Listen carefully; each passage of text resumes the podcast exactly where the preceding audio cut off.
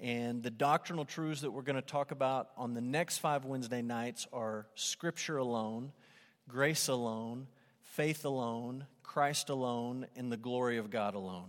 And that's a pretty good summary of what the reformers were trying to teach and emphasize in, uh, in the Protestant Reformation. So we're going to spend a week on each of those ideas. But tonight we're talking about one last spiritual discipline, and it may be something that you don't think of as a spiritual discipline, but it really is, and it really is important. Uh, we're going to talk about church and how church is one of the spiritual disciplines. In fact, it's really, if you think about it, a spiritual discipline that brings all of the others together. And so we could end this study and we could just tack on a bunch of other disciplines. We could talk about worship and fellowship and serving and uh, stewardship and missions and evangelism. We could tack on all these things at the end and we could just sort of say these are other spiritual disciplines. And sometimes you'll read a book about spiritual disciplines and they'll list those out in separate chapters. But really, all of those things we're going to talk about tonight fall under the heading of church. And so, my fear is that, especially in the Bible Belt, people are really confused about church. And I think part of the problem is just the, the low grade, watered down cultural Christianity that we experience here. And I think part of the problem is things that they actually hear when they do go to churches. And so, to start off tonight, I'm going to put up a series of cliches up on the screen. These are things that you may have heard about church, these are things that you may have said about church. These are things that your friends may have said about church. And I just want you to get your mind thinking about how all of these cliches I'm about to put up maybe they contain a nugget of truth, but they're not truthful enough to be helpful at all. And so let's just walk through a few of these. Number one, we will never change the world by going to church. We will only change the world by being the church. You never change the world by going, only change it by being. I can imagine somebody saying that who is frustrated. Maybe they find themselves in a dead church. Maybe the church doesn't want to reach out. They're not interested in missions. They're not interested in reaching their community. They just are sort of a dying group that wants to continue to huddle together at a particular address. And somebody sort of standing up in the midst of that saying, just coming here isn't going to change anything. We have to be the church. And I, I guess I understand the idea there.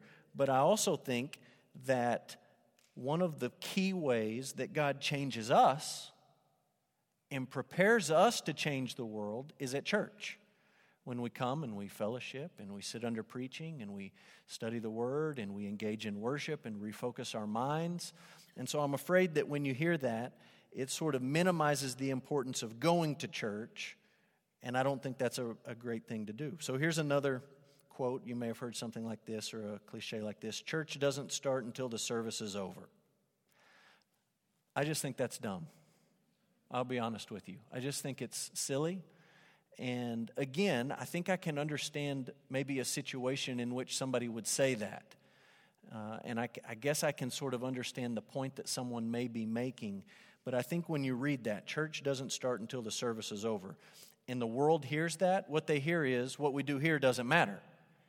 It really is irrelevant. I don't even know why we're meeting together. What's the point? Why would anyone ever want to come to church who's not currently coming to church if this is our attitude? that it doesn't even start until we leave. I think there's got to be some excitement about what does happen when we go to church. Here's another one, same idea, said differently. What if we focused on going to Jesus instead of going to church? I actually saw someone on my Facebook feed post this a couple of weeks ago as I was preparing this, uh, this lesson. I think we would all agree that it's possible to go to church and miss Jesus right? I mean, you can go to a church service and walk away without experiencing Jesus in any way. But I think when somebody reads that, who's not connected to a church, they hear you say, What if we focused on going to Jesus instead of going to church? It almost makes it sound like church gets in the way of us coming to Jesus, which I totally disagree with. And I think the New Testament totally disagrees with. In the New Testament, the Holy Spirit inspired verses that say things like, Christ is the head and the church is the body. I don't want to decapitate the body. I don't want to separate the head from the body and pretend like you can have one without the other. They go together. And so, again, I don't know how helpful this is. One last one, maybe you've heard something like this Church is who we are, it's not where we go. I agree with that. The church is not a building, it is a people. It is a redeemed people who gather together to worship, to fellowship, to engage in mission, to do all of these things. But when you just say it this way and that's all you're throwing out for folks is it's it's it's not about where we go. I just think people hear that and they say, well, it sounds like going to church is optional. Sounds like I can be a follower of Jesus and church not be part of my life. And you know as well as I do, people have a million excuses why they don't want to go to church. If you talk to folks who are unchurched and you just ask them, why don't you go? Why aren't you interested? You may get some of these answers. These are ones that I've heard. When I go, they just ask for money. It's boring. It's irrelevant. Whatever they're talking about doesn't have anything to do with my daily life. I don't see the connection. Going just makes me feel guilty. I just have other plans.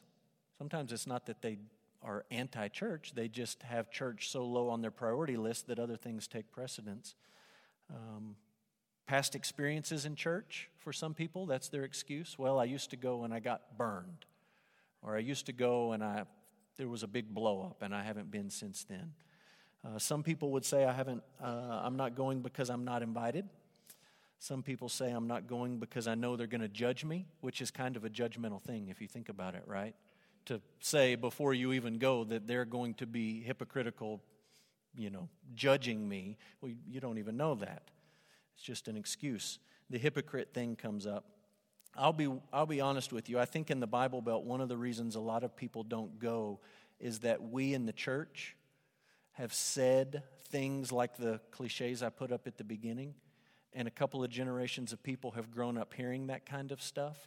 And I think the desire in those cliches was to try to get people's attention and say, hey, just coming here isn't enough. You've got to, you've got to connect. You've got to engage at a heart level. And I understand the motivation, but I think one of the consequences is a whole generation of people have grown up in the Bible Belt who say today, it's not that I'm, you know, don't like Jesus. It's just I'm not all that interested in going, and I can follow Jesus without going. It's not that important. Um, I think it's similar for Baptist churches, a lot of Baptist churches, on the issue of baptism. Sometimes, as Baptists, when we talk about baptism, we're so afraid that someone's going to think we're Catholic that we just say, okay, the water's not magic, nothing's happening here, this doesn't save you, it's really not even that important. I don't even really know why we do it but we're supposed to do it, so we're going to do it. And we explain it away to try to demystify it and take the, the mystery out of it. And people end up listening to that saying, well, what does it matter? I don't even see the importance of it. And I think we've done the same thing with church. So take those cliches I put up on the screen and contrast them with these ideas. This is St. Augustine. He who does not have the church as his mother does not have God as his father. Augustine is recognized by Catholics and Protestants as one of the most brilliant church fathers, one of the greatest theologians, one of the greatest thinkers in the history of the church. And in his mind, it was just not even conceivable that a person would claim that God was their father and not want to be connected to the church. Just those, those two things don't even go together. And today, if you say that to people today, they look at you like you're from the moon. What do you mean? I don't have to go to church to be a Christian? And Augustine would just slap somebody. I mean, he would drive him crazy. What are you talking about? How can you have God as your father without the, the church as your mother? He thought those things went together. Martin Luther, since we're getting close to the Reformation, said this at home in my own house, there's no warmth or vigor in me, but in the church, when the multitude is gathered together, a fire is kindled in my heart and it breaks its way through. And what he's talking about is spiritual disciplines. And he's saying, look, this is the, the, man who sparked the Protestant Reformation. And he says, when I go home and I read my Bible, it's just, it's sometimes it's cold and it's like I don't even understand and maybe I pray and it feels like my prayers are bouncing off the ceiling and I just feel like I can't get any traction. But when I go to church and I'm there with the people of God, and it's not just me talking to God, but it's the entire body of Christ lifting their voice in worship. And it's brothers and sisters sitting under the authority of God's word. That's when my heart is stirred. He thought it was important. One last quote. This is from Don Whitney, since we've talked about him several, several weeks now. The current interest in spirituality in the spiritual disciplines too often manifests itself in a privatized Christianity. Spirituality is seldom considered in the context of the church body, but the personal spiritual disciplines are not intended to make us spiritually self absorbed evangelical monks. The church is the community in which Christians are to live and experience uh, much of their Christianity.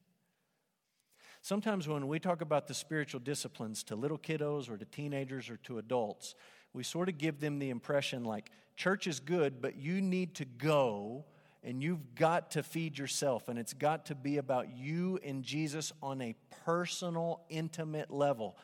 All those things are good.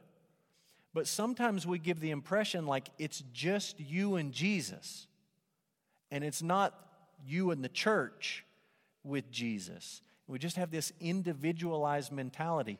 And as Protestants, we would look at monks, people who separate themselves from the world, people who go to live in a monastery, people who spend 15 hours a day praying, and we would say, like, you've totally disconnected from real life your spirituality may look impressive to some, but there's no connection to other people or to the church or to real life. And sometimes, even as evangelicals, as Protestants, we make the same mistake.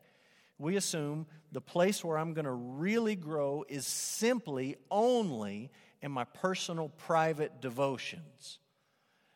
You can see how this can be like a death spiral because if you're like Martin Luther, if you put all your stock in personal private devotions and then you go have your devotion and it's miserable, you think, eh, this isn't working. And Luther would come along, and Whitney would come along, and Augustine would come along and say, You need the church alongside the spiritual disciplines. In fact, I think they all agree church is itself a spiritual discipline. And so that's what we're going to try to talk about tonight. What is the spiritual discipline of the church? Let's just mention a few things that fall under this category. Number one, worship is the act of ascribing worth to God for who He is and what He's done. This is the primary purpose of the church. So, worship for God's people is when we ascribe worth to God for who He is and what He's done. And let's look at Hebrews chapter 12 for just one picture of that.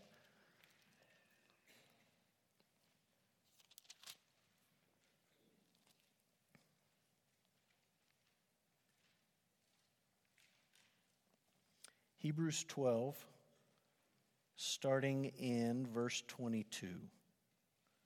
Author of Hebrews says, You have come to Mount Zion, to the city of the living God, the heavenly Jerusalem, and to innumerable angels in festal gathering, and to the assembly. That word assembly is literally the word church. In fact, some of your Bibles have footnotes. And if you look at the footnote, it says possibly down there, like it does in mine in the ESV version, that assembly is the same word we would translate church. So you could say, We've come to the church of the firstborn who are enrolled in heaven, into God the judge of all, into the spirits of the righteous made perfect, into Jesus the mediator of a new covenant, into the sprinkled blood that speaks a better word than the blood of Abel. And all of those things, the author of Hebrews is describing our worship to God. Now, you know, and I know, that worship is not contained it's not exhausted in what we do in this room, right? Worship is certainly not something that happens in this room, inside these walls, when certain people are on the platform and you're in these seats, and then when we leave this place, it stops. However, as the people of God, while we agree there's nothing magical about this room, when we gather together, and this happens to be the room in which we gather together, there is something special happening. There is something important happening. We are an assembly or a church or a gathered people that come together to think about the work of the Spirit in our lives and the work of Christ on the cross and the work of the Father in our lives. and our salvation, and we gather together for this purpose of worship. And I'll be honest with you. When you look at churches across Odessa, Texas, and you say, how can all of these people claim to follow the same book and all of their churches look so completely different? How do you have churches that you, you could go for a decade and you would never hear a bit of gospel, but they would talk about doing lots of nice things for the community? How, how's that possible? And it's because they've forgotten that worship is the primary function of the church. And they've replaced that, well, we, we need to be good in our community. We need to serve people in our community. And that's become the driving force for everything that they do. You have a whole other group of churches in this town that you could go to, and they would be hip, and they would be cool, and they would be relevant, and they would be trying to connect and thinking they're connecting with all of these different people. But you're not going to hear a whole lot of gospel. You're going to hear a lot of sort of life tips and life suggestions, but you're not going to hear a whole lot of gospel. Why? It's because those churches have decided that missions, evangelism, outreach is the primary function of the church. And if reaching out to people is the primary function, well, then you're going to drop anything that might be offensive. You're going to drop anything that might be a barrier. You're going to drop anything that might be controversial. And you're going to just try to boil it down to the lowest common denominator that won't make anyone uncomfortable. You're going to reach people, but what are you reaching them with? You have churches in this town who would be very traditional, and uh, going into them would be like walking back in time 30, 40, 50, 60 years. Nothing would have changed. Maybe they would even still have the little plaque on the front of the sanctuary wall with the hymn numbers on it and the attendance from the last week and the offering. And you can sort of picture a scene like that. And in those churches, the primary thing has just been to preserve the status quo. That's become the most important thing.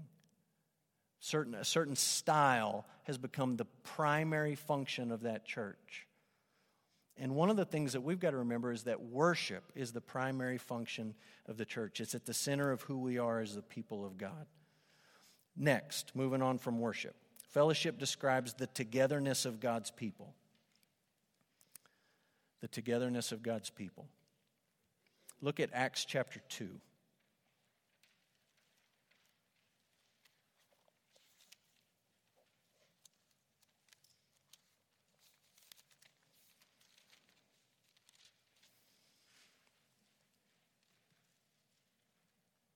Acts 2, let's start reading in verse 42. It says, They devoted themselves to the apostles' teaching, the fellowship, the breaking of bread, and the prayers.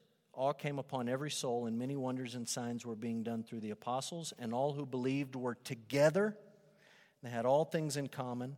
They were selling their possessions and belongings and distributing the proceeds to all as any had need, and day by day attending the temple together and breaking bread in their homes, they received their food with glad and generous hearts, praising God and having favor with all the people. And the Lord added to their number day by day those who were being saved. You see a similar passage just a few pages over in Acts chapter 4. So when we talk about fellowship, we're talking about the basic idea of God's people just being together.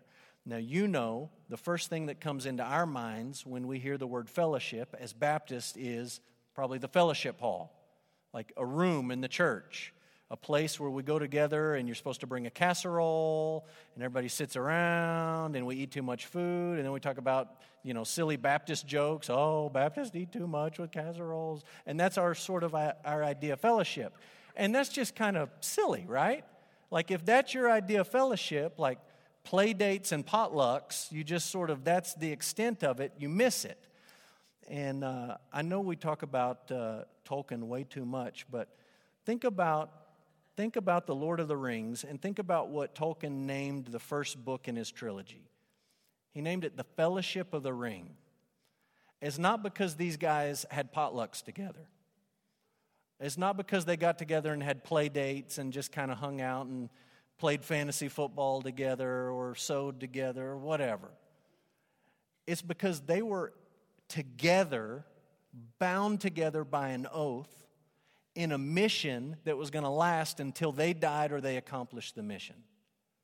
And he picks, to describe that group of guys, Tolkien picks the word fellowship.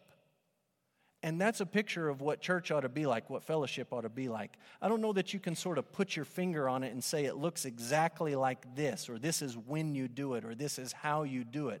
But it's just the biblical idea that we're in this together as a church. Like we're together. We're soldiers together. We're side by side together. We're fighting together. This is a life or death mission, and we're in it together until God takes us home or we finish the mission and nothing's going to stop us from accomplishing it. That's the, the idea of fellowship. And uh, I think if you look around society, I think it's pretty obvious that human beings are hardwired for fellowship. And I'll just give you a couple of examples of this. Sports shows how easy it is for us to be bound together and to feel sort of an identity together.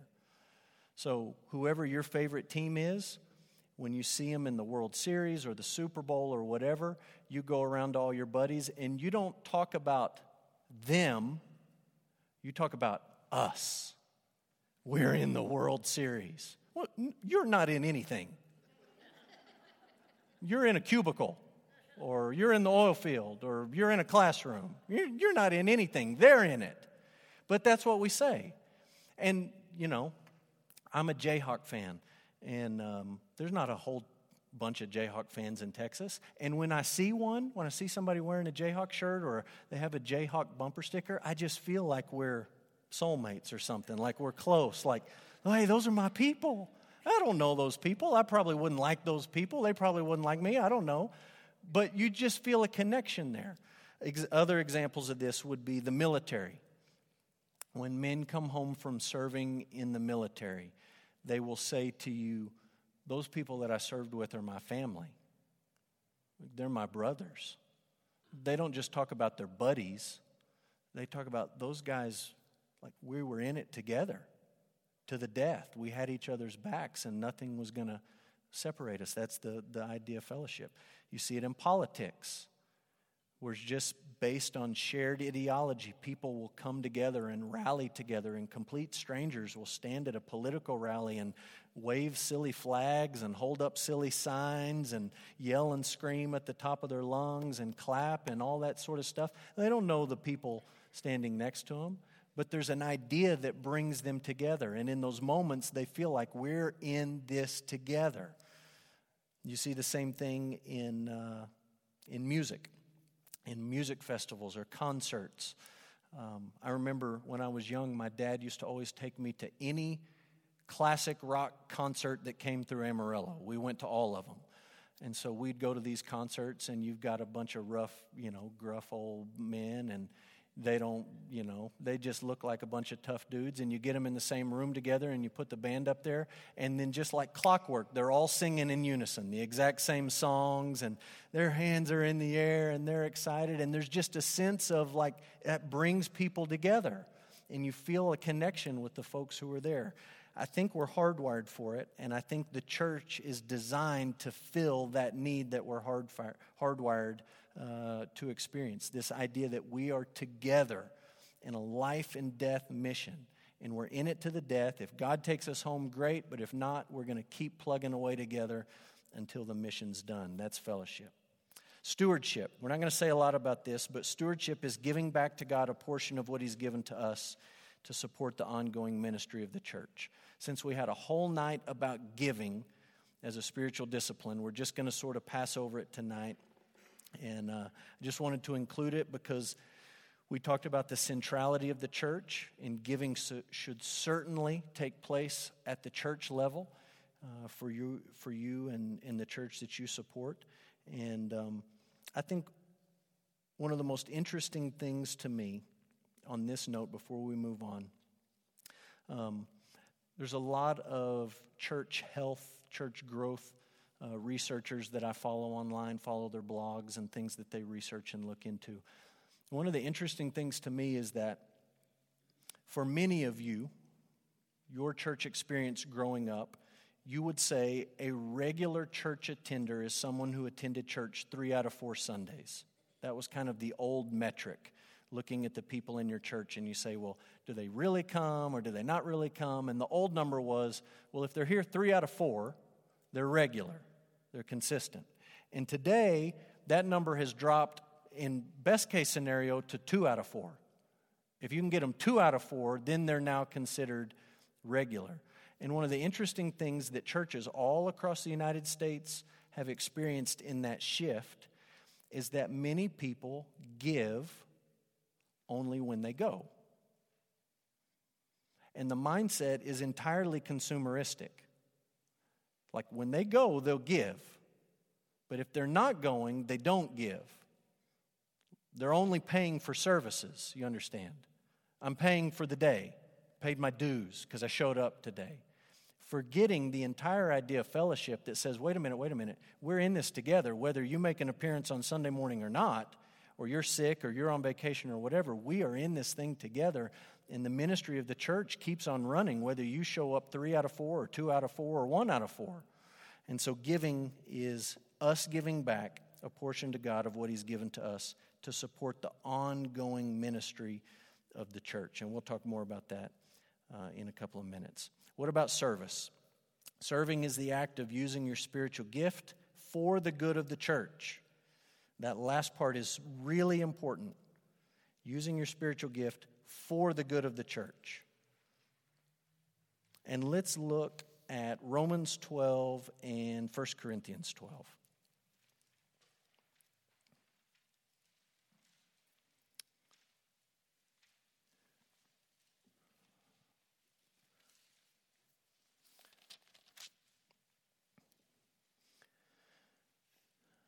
Romans 12, let's read 4 to 8.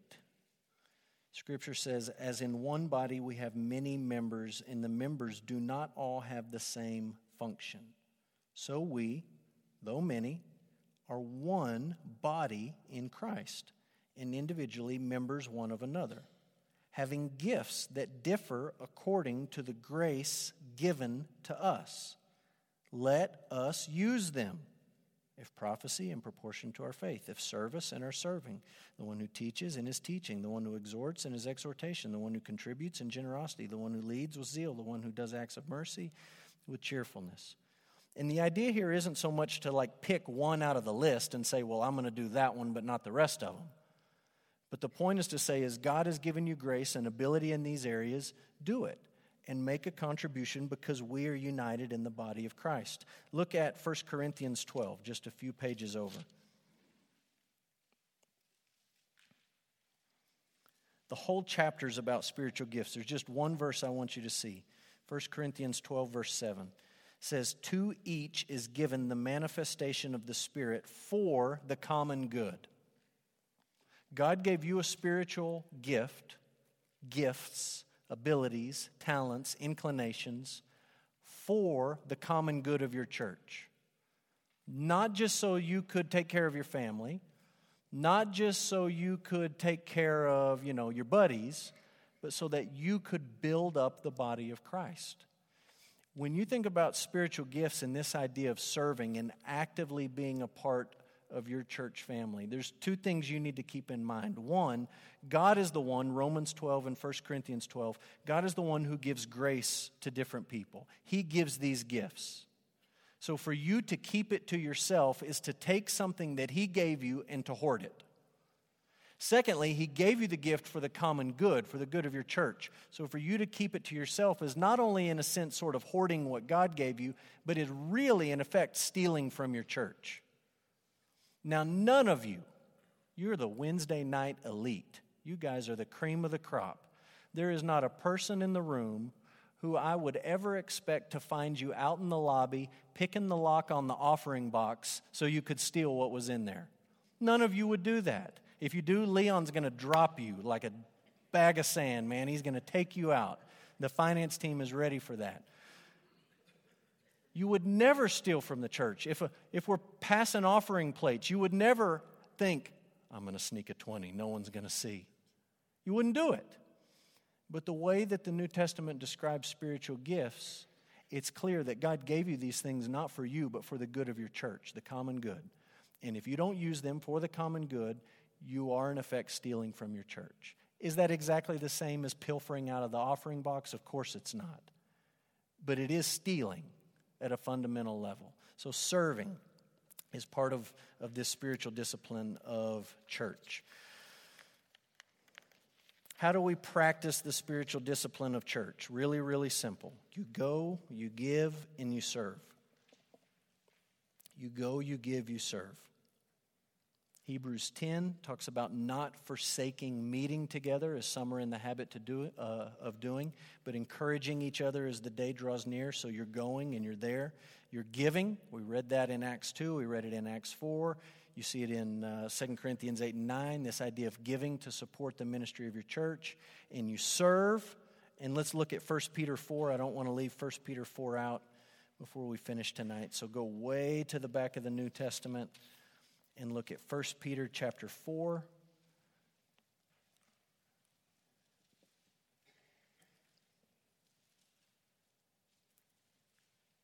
First Peter 4, verse 10. Scripture says, As each has received a gift, use it to serve one another as good stewards of God's varied grace. God gives the grace, God gives the gifts. He varies that between person to person. Everybody's different in that sense. Be a good steward of what God has given you. How do you do that? Verse 11 Whoever speaks is one who speaks oracles of God. Whoever serves is one who serves by the strength that God supplies. Why do we do that? In order that in everything God may be glorified through Jesus Christ. To him belong glory, dominion forever and ever. Amen. So that's how you practice it. Really simple. Why should you practice it? Just a few thoughts. Why should you practice the spiritual discipline of church? Number one, the church is the one organization that Jesus left behind and promised to build. So you remember Matthew 16, Jesus asked the disciples, Who does everyone say that I am? Well, you're Jeremiah, you're John the Baptist, you're one of the prophets. And Jesus says, Who do you say that I am? And Peter says, You're the Christ, you're the Son of the living God. Jesus says, God has revealed this to you. You're blessed because God has shown this to you, Simon. And he goes on after he rebukes Simon and he says, I'm going to build my church, and the gates of hell will not prevail against it. That's the one and only organization that Jesus promised to leave behind and to build. It seems awfully strange to me to think that someone who claimed to follow Jesus would not want to be part of the one organization, institution, assembly, group of people that he left behind. That's what he promised to build. If you're following Jesus, it seems like being a part of the church would be important to you. Secondly, the Holy Spirit dwells within the church. Within the church. And I know we talk about the Holy Spirit dwelling within us as Christians individually, but the emphasis in the New Testament really isn't on the Holy Spirit lives in you, singular. The emphasis in the New Testament is the Holy Spirit lives in y'all, plural in the church. And so let's look at just a couple of examples of this. 1 Corinthians 3.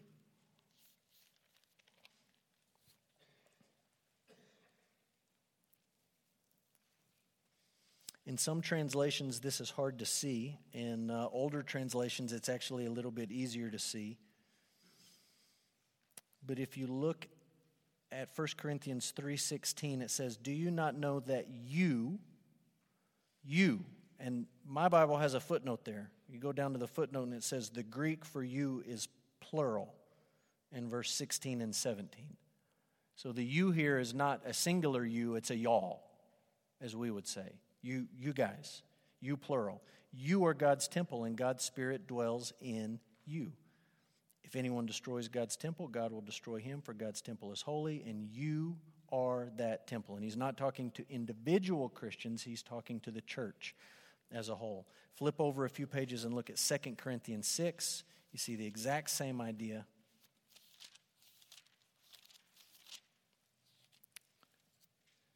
Second Corinthians 6, verse 16 says, What agreement has the temple of God with idols? We are the temple of the living God.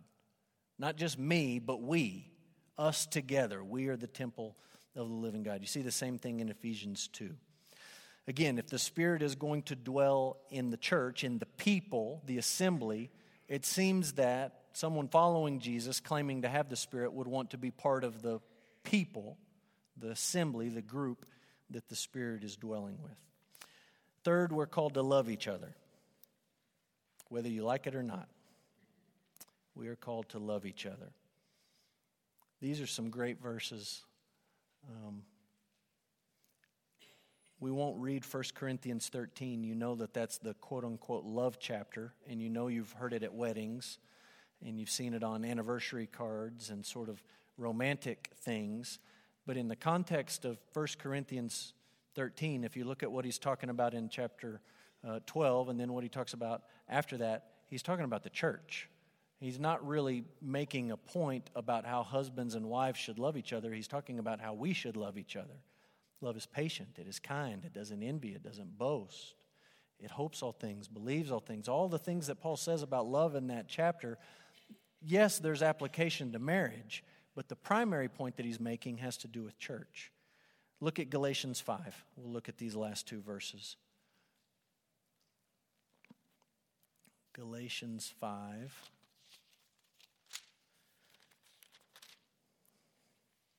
Verse 22 says, The fruit of the Spirit is, first one on the list, love. Joy, peace, patience, kindness, goodness, faithfulness, gentleness, and self control. Against such things there is no law. If the Spirit is truly present and at work in your life, love is going to be one of the fruits that we see on display when you think about you and your relationship to your church family. Look at 1 John, all the way almost to the very, very back. 1 John chapter 3. If you're a black and white kind of person, you like 1 John, he just kind of lays it out and says this is the way it is. 1 John 3. We'll just start in verse 11 and we'll go for a little while. This is the message you have heard from the beginning that we should love one another. We should not be like Cain, who was of the evil one and murdered his brother. Why did he murder him? Because his deeds were evil and his brothers were righteous. Do not be surprised that the world hates you.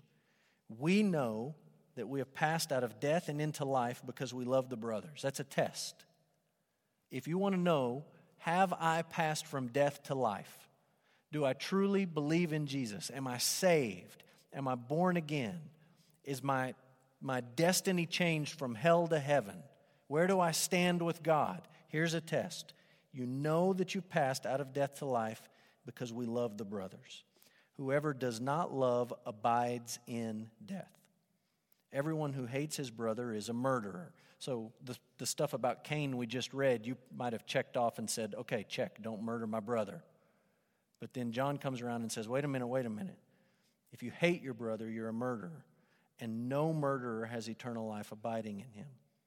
By this we know love, that he laid down his life for us, that we ought to lay down our lives for the brothers. But if anyone has the world's goods and sees his brother in need, yet closes his heart against him, how does God's love abide in him? Let us not love in word or talk, but in deed and in truth. And he goes on and he just talks about the same ideas over and over and over again. We're called to love each other. Next, fourth, there are 59 one another verses in the New Testament. And I have not listed them all for you. We're not going to read them. You can look them up. You can Google one another verses and find lists online pretty easily. But there's a whole string of commands throughout the, the, the New Testament that say, do this for one another, do it to one another. And they're all things, just to be really direct, they're things that you cannot obey sitting at home watching a TV preacher. Not possible. You can learn from a TV preacher, but you can't do the one another's with a guy on the television. That takes coming here with other people and being an active, real, significant part of a church family to do all of these one another's. Last idea, and you're going to love this. What a great way to end a Bible study. Church lasts forever. And as you fill it in, you can think about the sandlot and the, the kids saying, forever forever. Church lasts forever. Nothing thrills your heart more than that, I know. And uh, before you get too panicky, flip over to Revelation. And let's just look at Revelation 7. Sometimes we have a picture of heaven in our minds that heaven is like a never ending choir practice or choir rehearsal or Christmas cantata or something where you just you're there and you sing and you sing and you sing and it never ends and you're supposed to be happy about that. That doesn't sound very fun to me. I can do a little bit of that, but at some point I'm going to need to do something else and you are too. The Bible describes amazing things that we will be doing in the new heavens and the new earth. Okay? But the Bible also describes eternity in the book of Revelation in terms of God's people still being together. So if your idea of heaven is I get to get away from people and be by myself in a cabin out in the woods, eh, wrong. We're going to be together, so you might as well get used to us. We're going to be together and we're still going to worship together. We're still going to gather together in heaven as an assembly, as a church. The book of Hebrews, where we started in chapter 12, describes this assembly of the firstborn, where there's angels and there's people and they're gathered together and they're worshiping and praising God. And you catch a glimpse of that in Revelation 7 9 to 10. Uh, and we'll go all the way just down to verse 12, maybe. But it says, After this I looked, and behold, a great multitude that no one could number from every nation, from all tribes and peoples and languages, standing before the throne and before the Lamb, clothed in white robes, with palm branches in their hands, crying out with a loud voice Salvation belongs to our God who sits on the throne and to the Lamb. And the angels were standing around the throne, and the elders and the four living creatures, and they fell on their faces before the throne, and they worshiped God, saying, Amen, blessing and glory and wisdom and thanksgiving and honor and power and might be to our God forever and ever. Amen. That's not the only thing that we're going to do in heaven, but it certainly is one of the things that we're going to do in heaven. And you see that throughout the book of Revelation in this picture of the end, in this picture of eternity, when the veil is pulled back. You see this revealing is that God's people are still together in they're worshiping. So let me just end with this thought. We've spent eight weeks talking about spiritual disciplines. And most of the things that we've talked about are things that you do as an individual. And I told you right out of the gate that the most important, the primary, and the foundational spiritual discipline is Bible intake, is Bible reading. And I stand by that 100%. I end with an emphasis on the church saying if you do all the spiritual disciplines but you miss the discipline of the church, you missed it entirely. And I just want you to, it's just kind of common sense. There have been millions upon millions upon millions of people who have lived on this earth and have never owned a copy of the Bible that they could read all by themselves. Or they didn't even know how to read.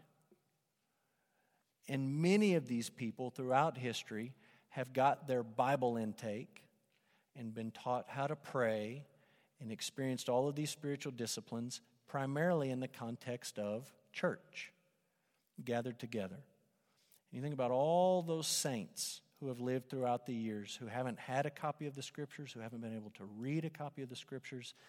They are in no way, shape, or form second class Christians because they never worked their way all the way through a one year Bible and checked off January 1st to December 31st at the end. It in no way makes them second class. It just means that the disciplines took a little bit of a different form.